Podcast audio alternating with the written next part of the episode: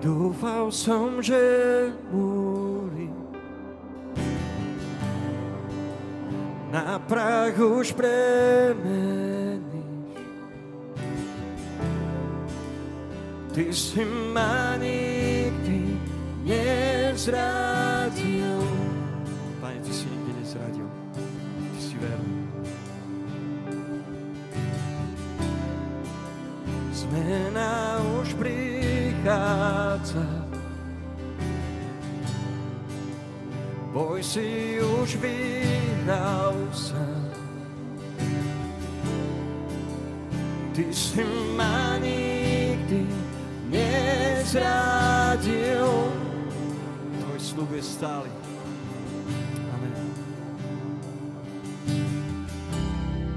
Tvoj slub je stály.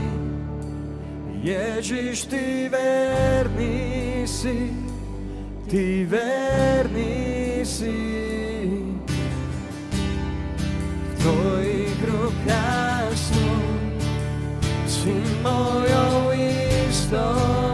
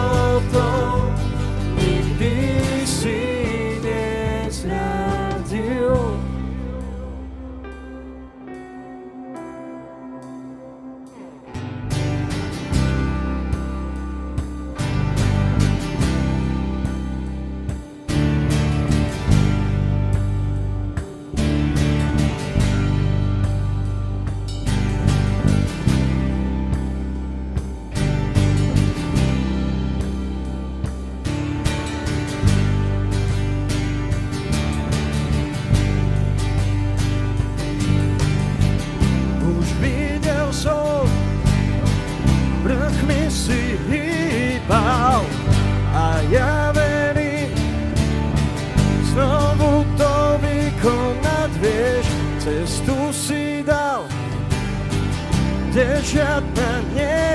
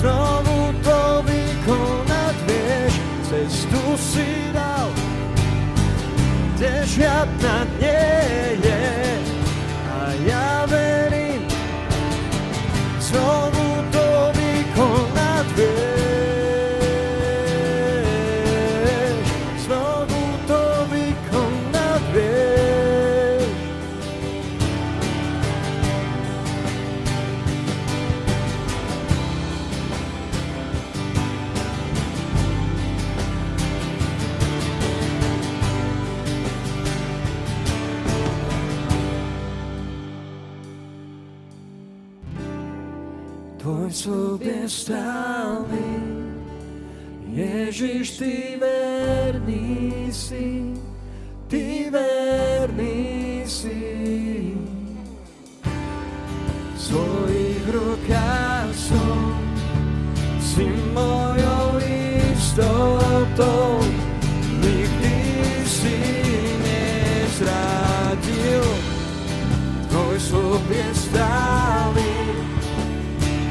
Ježiš, ty verný si, ty verný si.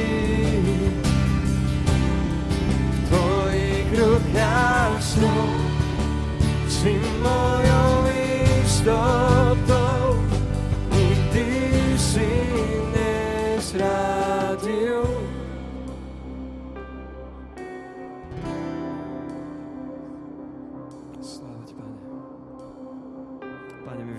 vyznávame to, že Ty si verný v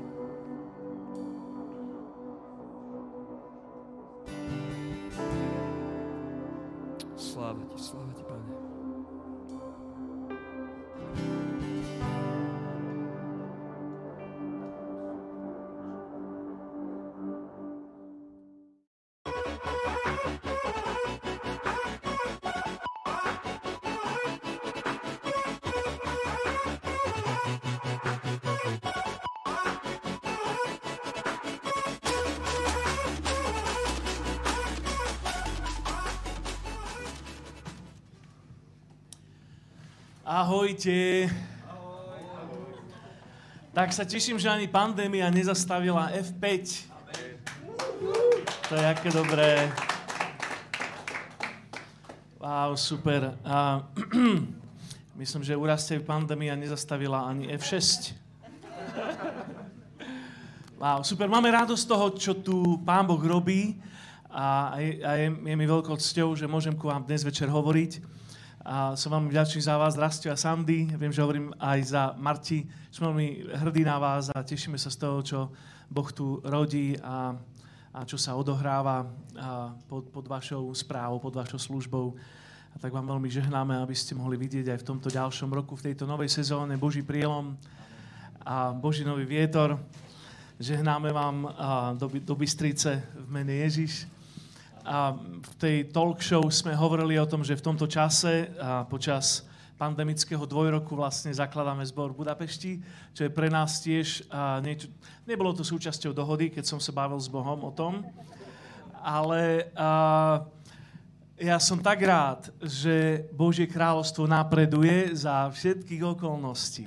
Amen. Jedno, či sme v prenasledovaní, alebo či zažívame proste a, prosperujúce pódium, je to úplne jedno. Božie kráľstvo napreduje za všetkých okolností. Takže mám, mám z toho radosť, čo tu pán robí a Mimka skladá piesne ďalej. Ja. Úžasné, úžasné. Super, super. OK, hľadaj, ja, ja som to mal napísať, že nájdi nájditeľného, si ma domotal úplne. A vždy na F5 Rastio tým názvom dá nejaký rebus. A ja, ja lúštim, že, že čo tým chcel povedať. Hľadaj nájditeľného. Ja som stal, že nájdi nájditeľného. Je to Rastio Rebus tento rok. Vždy, vždy ma to vytrápi, že čo to vlastne hovorí, že hľadaj nájditeľného. No, najlepšia správa v tomto výroku je to, že, sa, že on sa dá nájsť. Lebo inak by to bolo zbytočné, ak by sme ak by pred nami bola nejaká beznádejná misia, nejaký, nejaký e, uzavretý labyrint, ak by boh, boh hral s nami slepú babu, bolo by to úplne zbytočné a beznádejné. Mohli sme rovno zabaliť a ísť domov a skúšať niečo iné. Ale keďže Boh sa dá nájsť, tak potom to má úžasný zmysel a vtedy je to najlepší spôsob života. Niekto nech povie amen. A počujte, tak ľahko sa stáva to, že Boh ti niečo dá alebo ešte inak, že on sa ti dá poznať a to ťa naplní obrovskou vrúcnou vášňou po ňom. Ale chvíľu neskôr, ak si nedáš pozor, tak to, čo si mal vtedy v tom prvom kontakte s ním, vyprší, vyprchá, odíde preč, zmizne. A ani nevieš, ako dostaneš sa do stavu, kedy už nemáš ten prvý kontakt, už nemáš tú prvú lásku, už nemáš tú vášeň, to nadšenie, to puto, ktoré si mal kedysi a zistuješ, že si to stratil. Dobrá správa pre teba, ak si tu dnes večera, si v tejto kategórii, je to, že on sa dá nájsť. Že ty môžeš nájsť cestu naspäť. Písmo to vraví na mnohých miestach, napríklad v zjavení Jána vraví, že, že rob pokánie a vráca k tým prvým skutkom. Inými slovami, vráca naspäť tam, kde si vypadol, pretože Boh sa dá nájsť, je možné ho nájsť. On chce, aby si ho hľadal. On chce, aby si sa vrátil k nemu naspäť. Ja to tak často vidím za, za mnoho rokov, čo sme v službe, tak často to vidím, že akoby niekto sa nadchne pre Ježiša a potom po nejakom čase, a vtedy keď ten, ten, ten, ten elán, tá vášeň, proste tá prvá radosť skončí, keď to akoby vymizne, že, že, že potom sa z neho stane chodiaca a mŕtvola. A možno, že niektorí z vás, čo ste starí kresťania, tak už máte tendenciu akoby to tak odhadovať, že ten nový nadšenec, že však aj na neho to príde.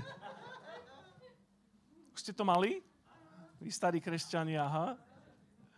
Že keď vidíš nejakého nového nadšenca, ktorý proste sa ide vyzúriť a vybúriť na chvále pred Bohom, že si povieš, však aj jeho to prejde.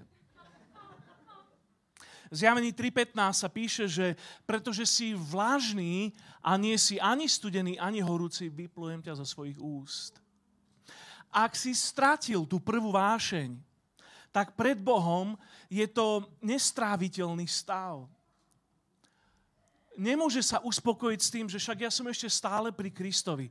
On, on nie je spokojný s tým, ak si stratil tú prvú vášeň.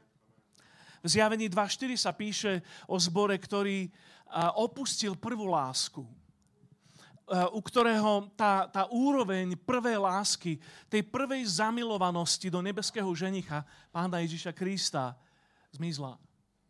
A už ostala iba rutina, ostal nejaký obrad, nejaký kolos, ale tá láska odišla. Inde v Matúšovi 24 sa píše, že v posledných časoch a budeme badať to, že láska mnohých vychladne.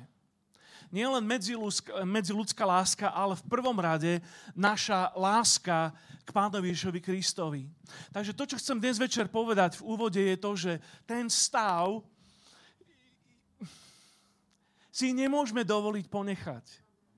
Ak si stratil to prvé, čo si mal s Kristom, ak si stratil to nadšenie, tú radosť a, a odhodlanie ísť za ním naplno a dnes si niekde na nejakom minime alebo v nejakom vlažnom stave, tak ja ťa chcem pozvať, aby si hľadal nájditeľného. Dá sa to nájsť. Je možné to mať navrátené naspäť. Nie je to niekde ukryté v labyrinte, kde neexistuje východisko. Boh chce, aby si to mal. Počúvaj, duchovná vášeň, to je, to je komodita, a, ktorú musíš obhospodárovať a musíš ju strážiť a musíš ju zveľaďovať. A ja ťa chcem dnes vyzvať k tomu, aby ak si strátil svoju vášeň, ak si strátil svoju iskru k Ježišovi Kristovi, aby si to hľadal, aby si nadobudol znova ten vzťah naspäť. Niekto nech povie amen. U mňa to začalo, keď som mal 5 rokov. Nikdy nezabudem na, na prvý taký zážitok s Bohom, ktorý si pamätám. Som mal zhruba 5 rokov a som klačal pri posteli a som plakal pred Bohom. A vedel som, že Boh sa ma dotýka. A nemal som to každý večer.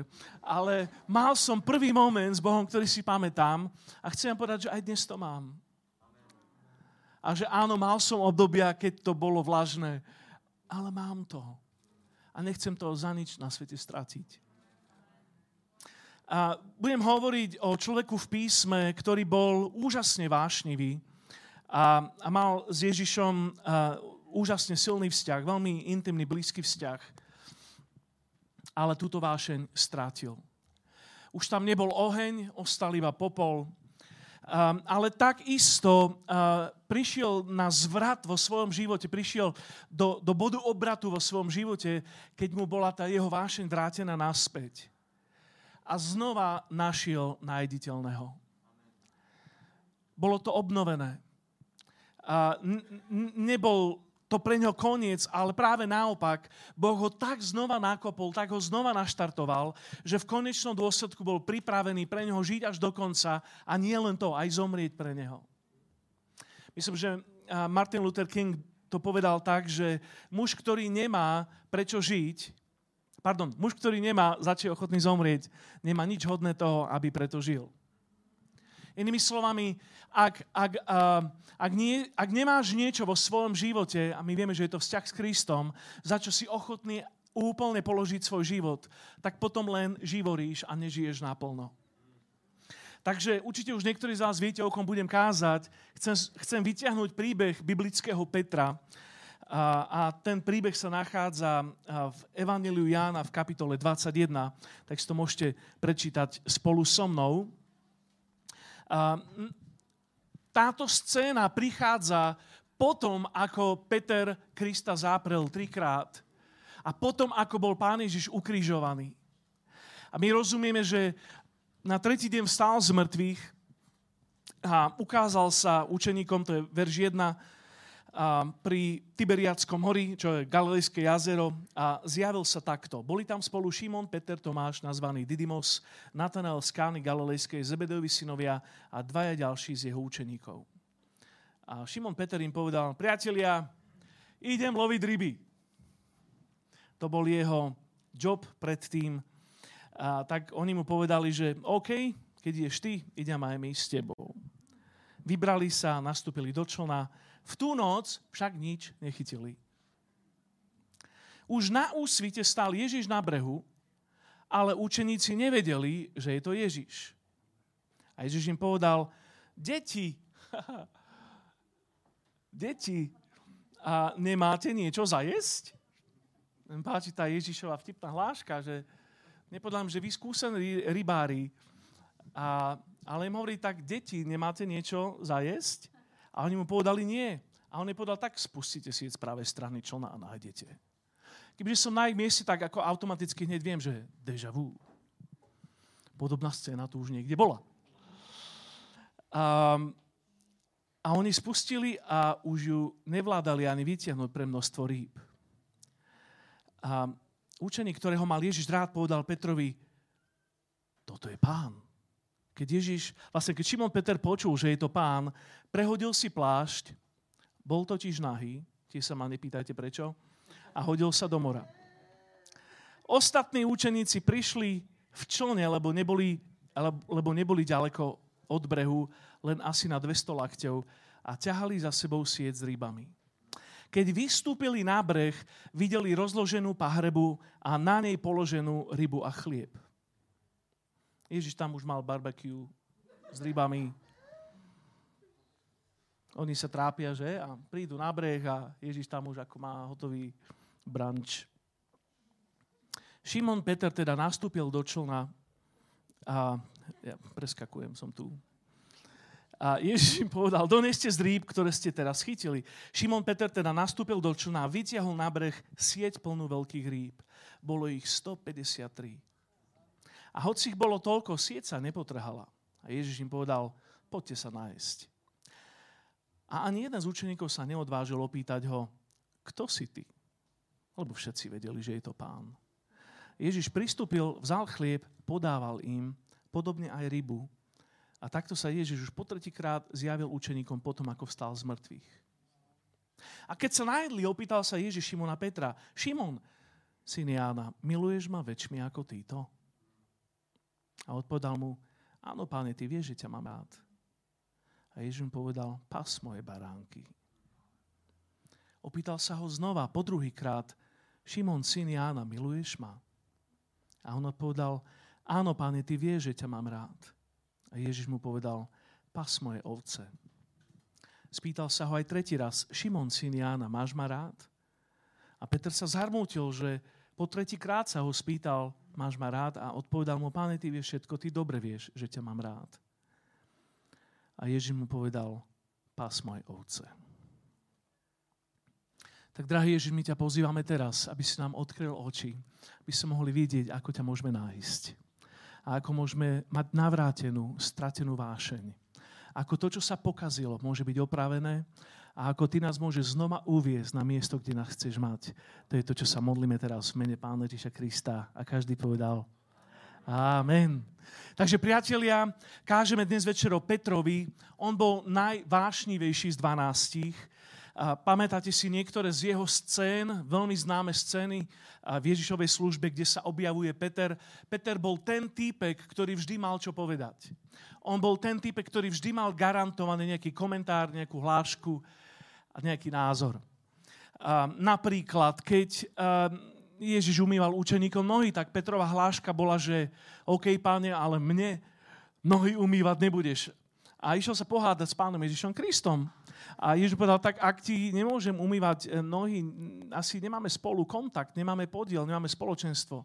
Tak Peter rýchlo zmenil názor a povedal, že OK, tak potom celého radšej ma vyumývaj, páne.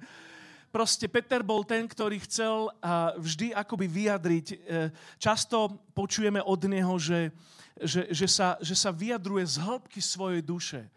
U neho naozaj platilo to, že čo na srdci, to na jazyku. Že? Vždy proste z neho vychádzala nejaká nepremyslená reakcia, niečo, čo práve bolo v ňom a, a on, to, on to povedal. Proste pre niektorých ľudí je to ideál spirituality. Že? Proste autentickosť Petrova. Že? Napríklad povedal Ježišovi, že ty si Kristus, syn živého Boha a za chvíľu vraví, že pane, toto sa ti nikde nestane. Za žiadnu cenu a za chvíľu hovorí, že ja ťa nikdy nezapriem. Kebyže aj všetci ostatní ťa zanechajú a zaprú, ja pôjdem s tebou až nakoniec, aj na kríž pôjdem za tebou. Že? A jeho motívy, jeho srdce, jeho vášeň bola veľmi pozitívna a veľmi chytlavá. On to myslel zjavne úprimne, ale niekde tam postrádal hĺbku a stabilitu, integritu v jeho slovách. Že?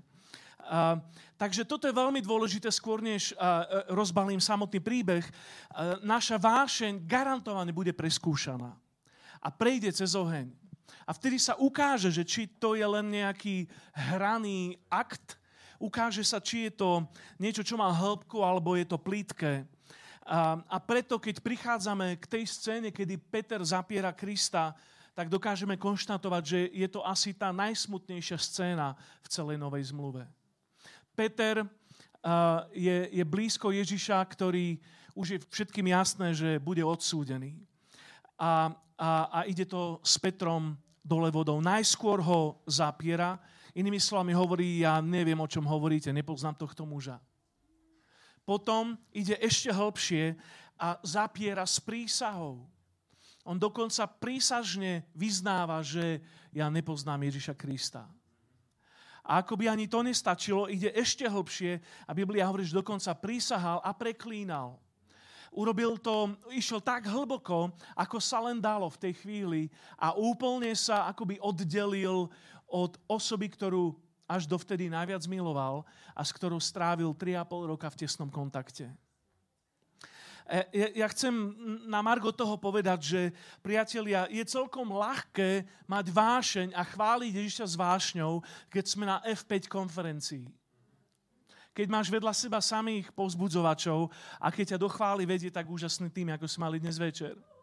Vtedy je ľahké prejavovať vášeň pre pána Ježiša Krista. Niekto nech povie, že vtedy je to ľahké. Vtedy proste ťa všetci k tomu povzbudzujú a si k tomu vyhecovaní. Ale vtedy, keď ostatní ho zapierajú a vtedy, keď sa situácia priťaží, to je otázka, že či vtedy si ochotný a pripravený preukázať svoju vášeň pre Ježiša. Takže vrátime sa k tomuto príbehu a chcem si dať otázku, že ako Ježiš obnovil jeho vášeň, ako sa mu dal poznať znova. Ako to, čo Peter stratil v tom smutnom príbehu, znova našiel. OK, pripravený? Tri veci, veľmi stručne. Prvá vec, Ježiš jednal s jeho zlyhaním. Ježiš jednal s jeho zlyhaním. A to je tá prvá veľmi dôležitá vec. Priatelia, registrujeme tam, že mu pán Ježiš položil tú, tú istú otázku trikrát. Každý, kto je v manželstve minimálne dva dní, vie, že aj tá najlepšia otázka, keď je položená trikrát, tak naznačuje niečo zlé. A všetky manželky prikývli svorne. Je to návod na konflikt. Takže veľmi to nerobte. Ježiš dáva tú istú otázku trikrát. Ale robí to so zámerom. Trikrát Peter záprel, trikrát mu dáva otázku, či ho miluje. Je to sila, pretože v tom, ako Ježiš jedná s jeho zlyhaním, on neobchádza problém. Vtedy, ako Petra konfrontuje, nevyhýba sa tej ťažkej otázke. Dobre, nepovedal to tak drsne, že pamätáš, tedy pri tom ohni, ak si ma trikrát zaprel, ty jeden. A proste mohol mu to akože natrieť, ale on to robil inak. Robil to s milosťou. Robil to s túžbou ho vykúpiť. Robil to, stú, robil to s túžbou ho obnoviť. Že? Je to strašne silné. Existuje nesprávny spôsob, ako to spraviť. Vtedy ide o to, aby sme zhodili tú osobu, aby sme podkopali jeho identitu a spôsobili strach. Ježiš to mohol spraviť Petrovi tak, že tak počuj Peter, ty si vtedy zlyhal, ja som do teba vložil obrovskú dôveru, chcel som na tebe položiť kráľovstvo, ale ty si totálne zlyhal, si lúzer. Ale pretože som práve zomrel za teba, tak ti dám aj druhú šancu, ale už si budem na teba viac dávať pozor. To by bol taký môj spôsob, že? Alebo Ježiš to mohol spraviť tým výkupným spôsobom. To znamená, že nie zhodiť osobu, ale obnoviť osobu. Nie podkopať identitu, ale znovu získať identitu a hodnotu. A nie spôsobiť strach, ale spôsobiť dôveru.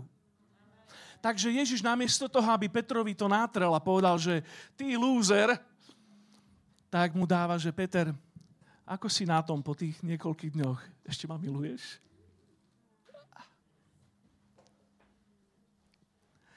Ja som si absolútne istý, že Peter bol touto otázkou zas, zasiahnutý viac ako čímkoľvek iným v živote.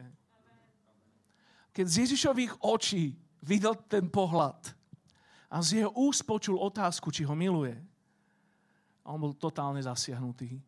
Verš 17 vraví, že bol, bol tým zasiahnutý, zránený, bol tým dotknutý. Proste tá otázka zabolela. Tá otázka tráfila na citlivé miesto v Petrovom srdci. Ježiš mu to nechal pocítiť. Mal som tu napísané, že vyžrať. Nechal mu to pocítiť. Nechal ho chvíľu sa vytrápiť v tej osobnej dileme, že ako si na tom počase, Peter, miluješ ma ešte? Samozrejme vieme, že Ježiš videl jeho slzy.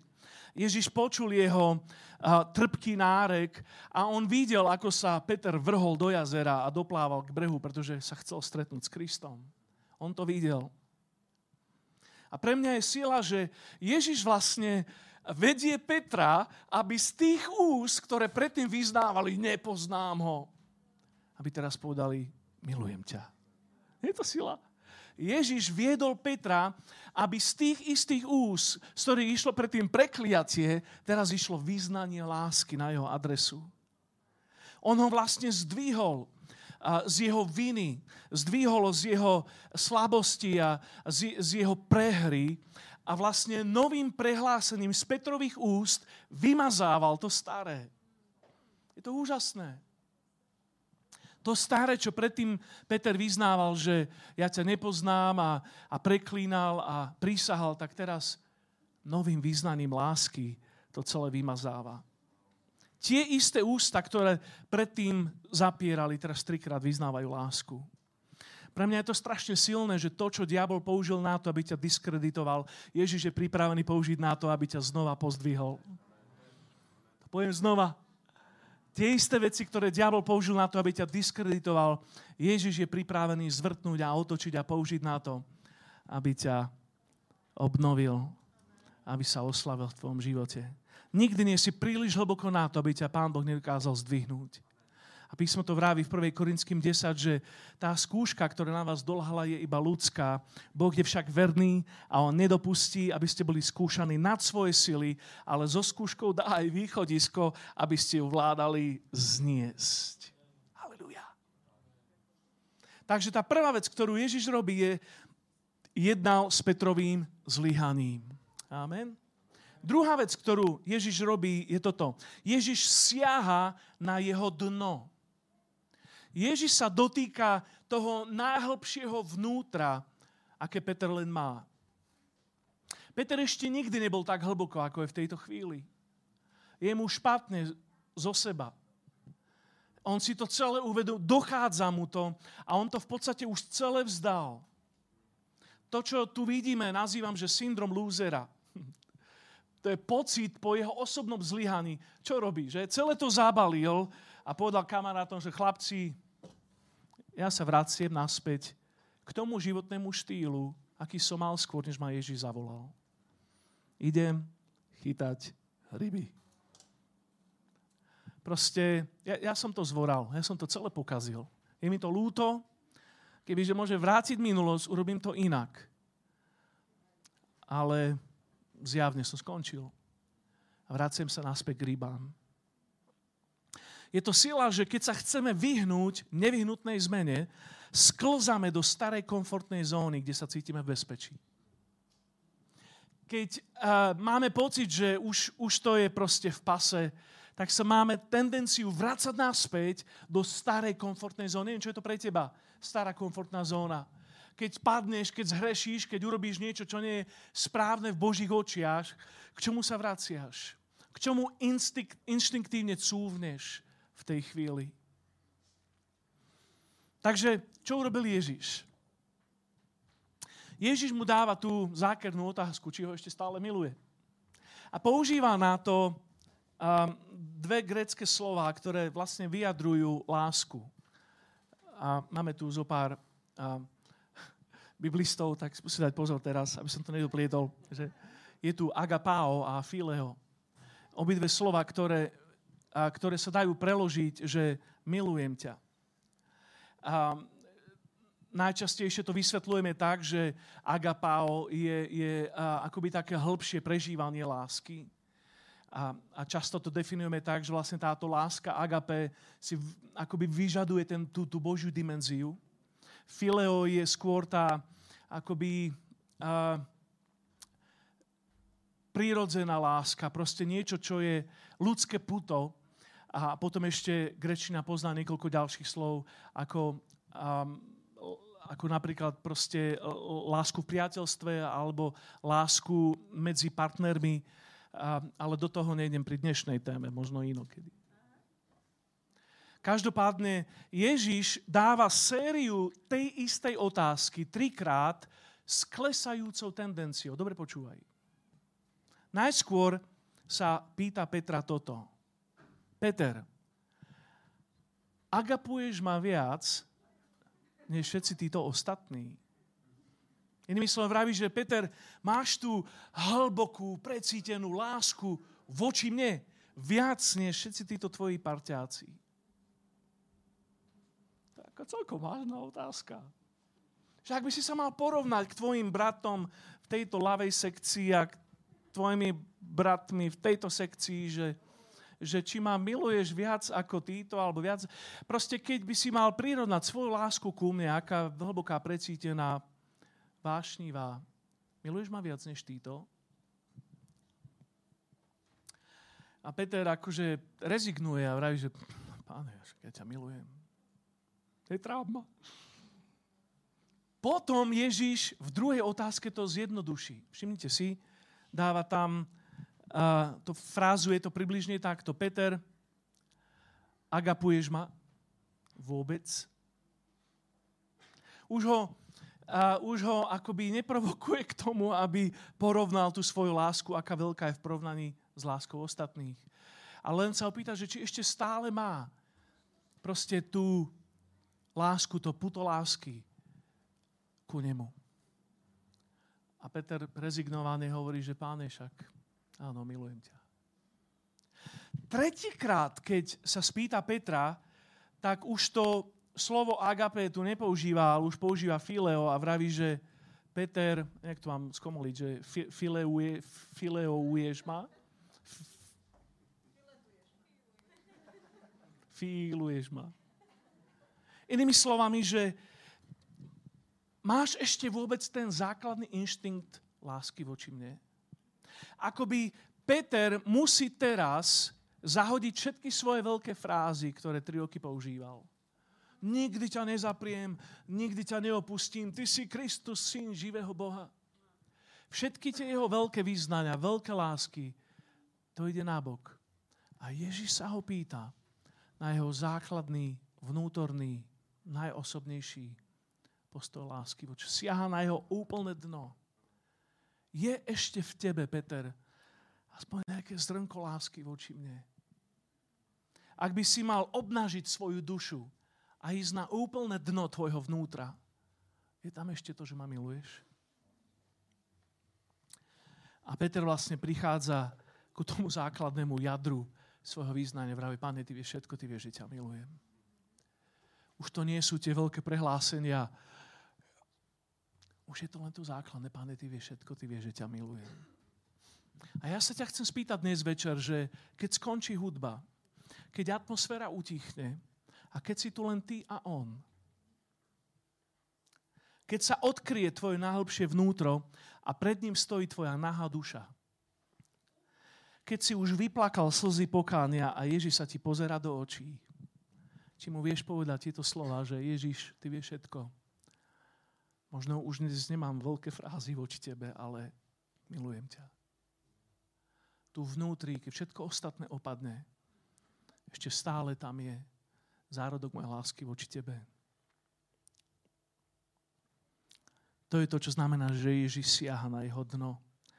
Takže to prvé, ako ho Ježiš obnovil a dal sa mu nájsť, bolo to, že jednal s jeho zlyhaním. To druhé, že siaha na jeho dno. A tu je tretia vec. Ježiš obnovuje jeho dôveru. Toto je hrozne silné pre mňa. Ježiš dáva ku otázke a odpovedi ešte šokujúci prídavok. Dáva poverenie. Najskôr zaznieva otázka, miluješ ma? Potom zaznieva odpoveď, áno, pane, ty vieš, že, mám, že ťa milujem. Ale Ježiš potom, ako nerobí len to, že OK, som rád, teším sa, že sme si to vybavili, nikdy už nezabudni. Ale on s tým spája poverenie. A trikrát mu hovorí tú istú frázu. Pas moje ovečky, pas moje baránky, pas moje jahniatka staraj sa o ne. Inými slovami, on ho nevedie iba ku pokániu a on ho nevedie iba ku introspektíve. On ho vedie k obnoveniu. On nie len, že chce vysporiadať jeho minulosť, on ho chce pripraviť a vystrojiť na budúcnosť. On ho chce pripraviť a katapultovať do tých zámerov, ktoré chcel nepriateľ zastaviť.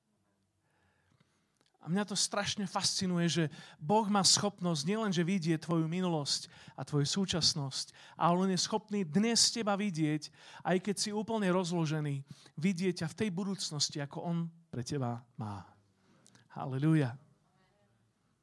Ako by mu tým chcel povedať, že Peter, ja som nezmenil názor na teba. Ja som, ja som nezmenil moje plány s tvojim životom. On už vtedy vidí, ako Peter má znova nájdené to, čo stratil.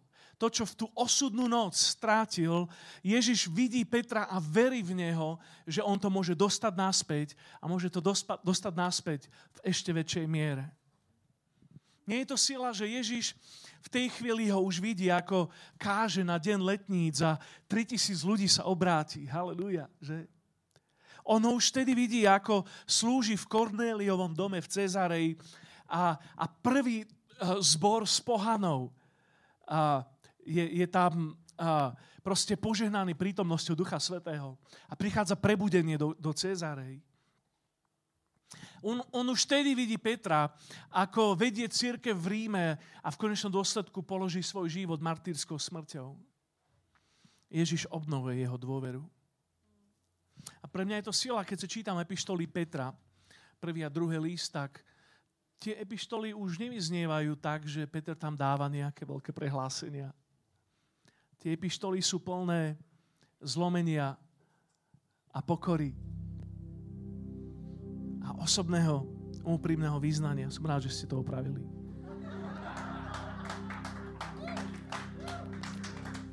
O rok. O rok. jeho vášeň je obnovená, je revitalizovaná, jeho povolanie je navrátené, jeho vzťah s Ježišom je nielen, že tam, kde bol predtým, než ho strátil, ale on ho úplne, že vybústoval. A toto je spôsob, jak to Ježiš robí. Ja ťa dnes pozývam, aby si zhodil každý nános duše a aby si nechal tvoje vnútro stáť v nahote pred Kristom. Aby si mu dovolil položiť tú otázku, ktorá ťa trafí na tvoje zraniteľné miesto. Aby, aby si si nezakryl to citlivé miesto v tvojom živote, že Duchu Svety čokoľvek sa ma spýta, ale nie toto. On sa ťa chce spýtať presne na tú vec, ktorú mu nechceš ukázať.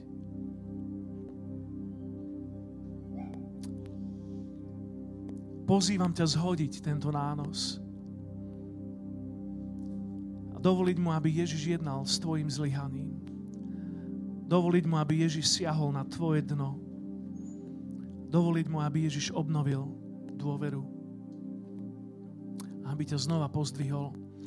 Aby ťa znova ustanovil. Aby ťa znova uviedol do svojich zámerov. Možno ty si si už myslel, že on už nie je nájditeľný. Že je to navždy preč. Že ten vzťah s ním je pochovaný. Alebo že tvoje povolanie na tvojom živote, tvoje dary, čokoľvek to je, že je to už v pase. Ale on sa vracia k tej otázke dnes a pýta sa ťa, že či ešte tam je tá iskra. On sa ťa dnes pýta, či tam ešte je tá základná láska. Ten prvý inštinkt. Základná vášeň. Ten primárny hlad po ňom. Či to tam ešte je.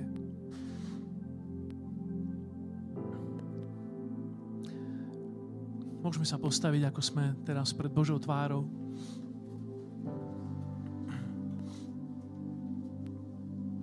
Nemáme tu Galilejské jazero a nemáme tu ani Ježišové fishburgery na pláži.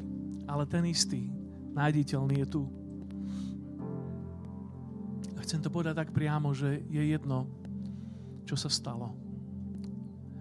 Medzi tebou a ním dnes večer je moment tvojej osobnej konfrontácie s ním.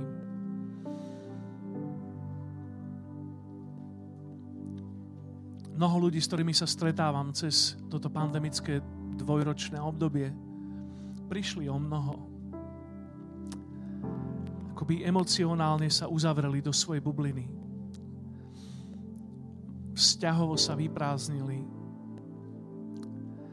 Mnoho ľudí, s ktorými sa stretávam, tak akoby sa a vytratili a z prostredia spoločenstva. Poznám príbehy viacerých božích služobníkov, pastorov, ktorí to doslova vzdali a, a zanechali duchovnú službu, zanechali svoje povolanie. A ja si myslím, že nepriateľ toto obdobie chce použiť v našom živote na to, aby nás spomalil alebo úplne zastavil a aby zadusil tento tvoj prvý oheň, túto iskru. Pretože tá ťa robí nebezpečným pre jeho doménu, pre jeho kráľovstvo. Ale Ježiš ťa vidí a On ťa miluje a On chce obnoviť túto tvoju lásku voči Nemu. A ja viem, že táto téma a táto kázeň je úplne základná, elementárna, primitívna. Ale verím, že Boh mi dal pre dnešný večer tieto slova preto, lebo sú to ľudia, ktorí chce obnoviť. Boh ťa chce obnoviť. On chce na tú iskru zafúkať svojho ducha, svoju prítomnosť, svoj čerstvý dých a chce roznietiť tú iskru, aby z nej plápolal znova Boží oheň. Aby tvoja vášeň znova rozhorela láskou voči nemu viac ako kedykoľvek. Podstatne viac ako kedykoľvek doteraz.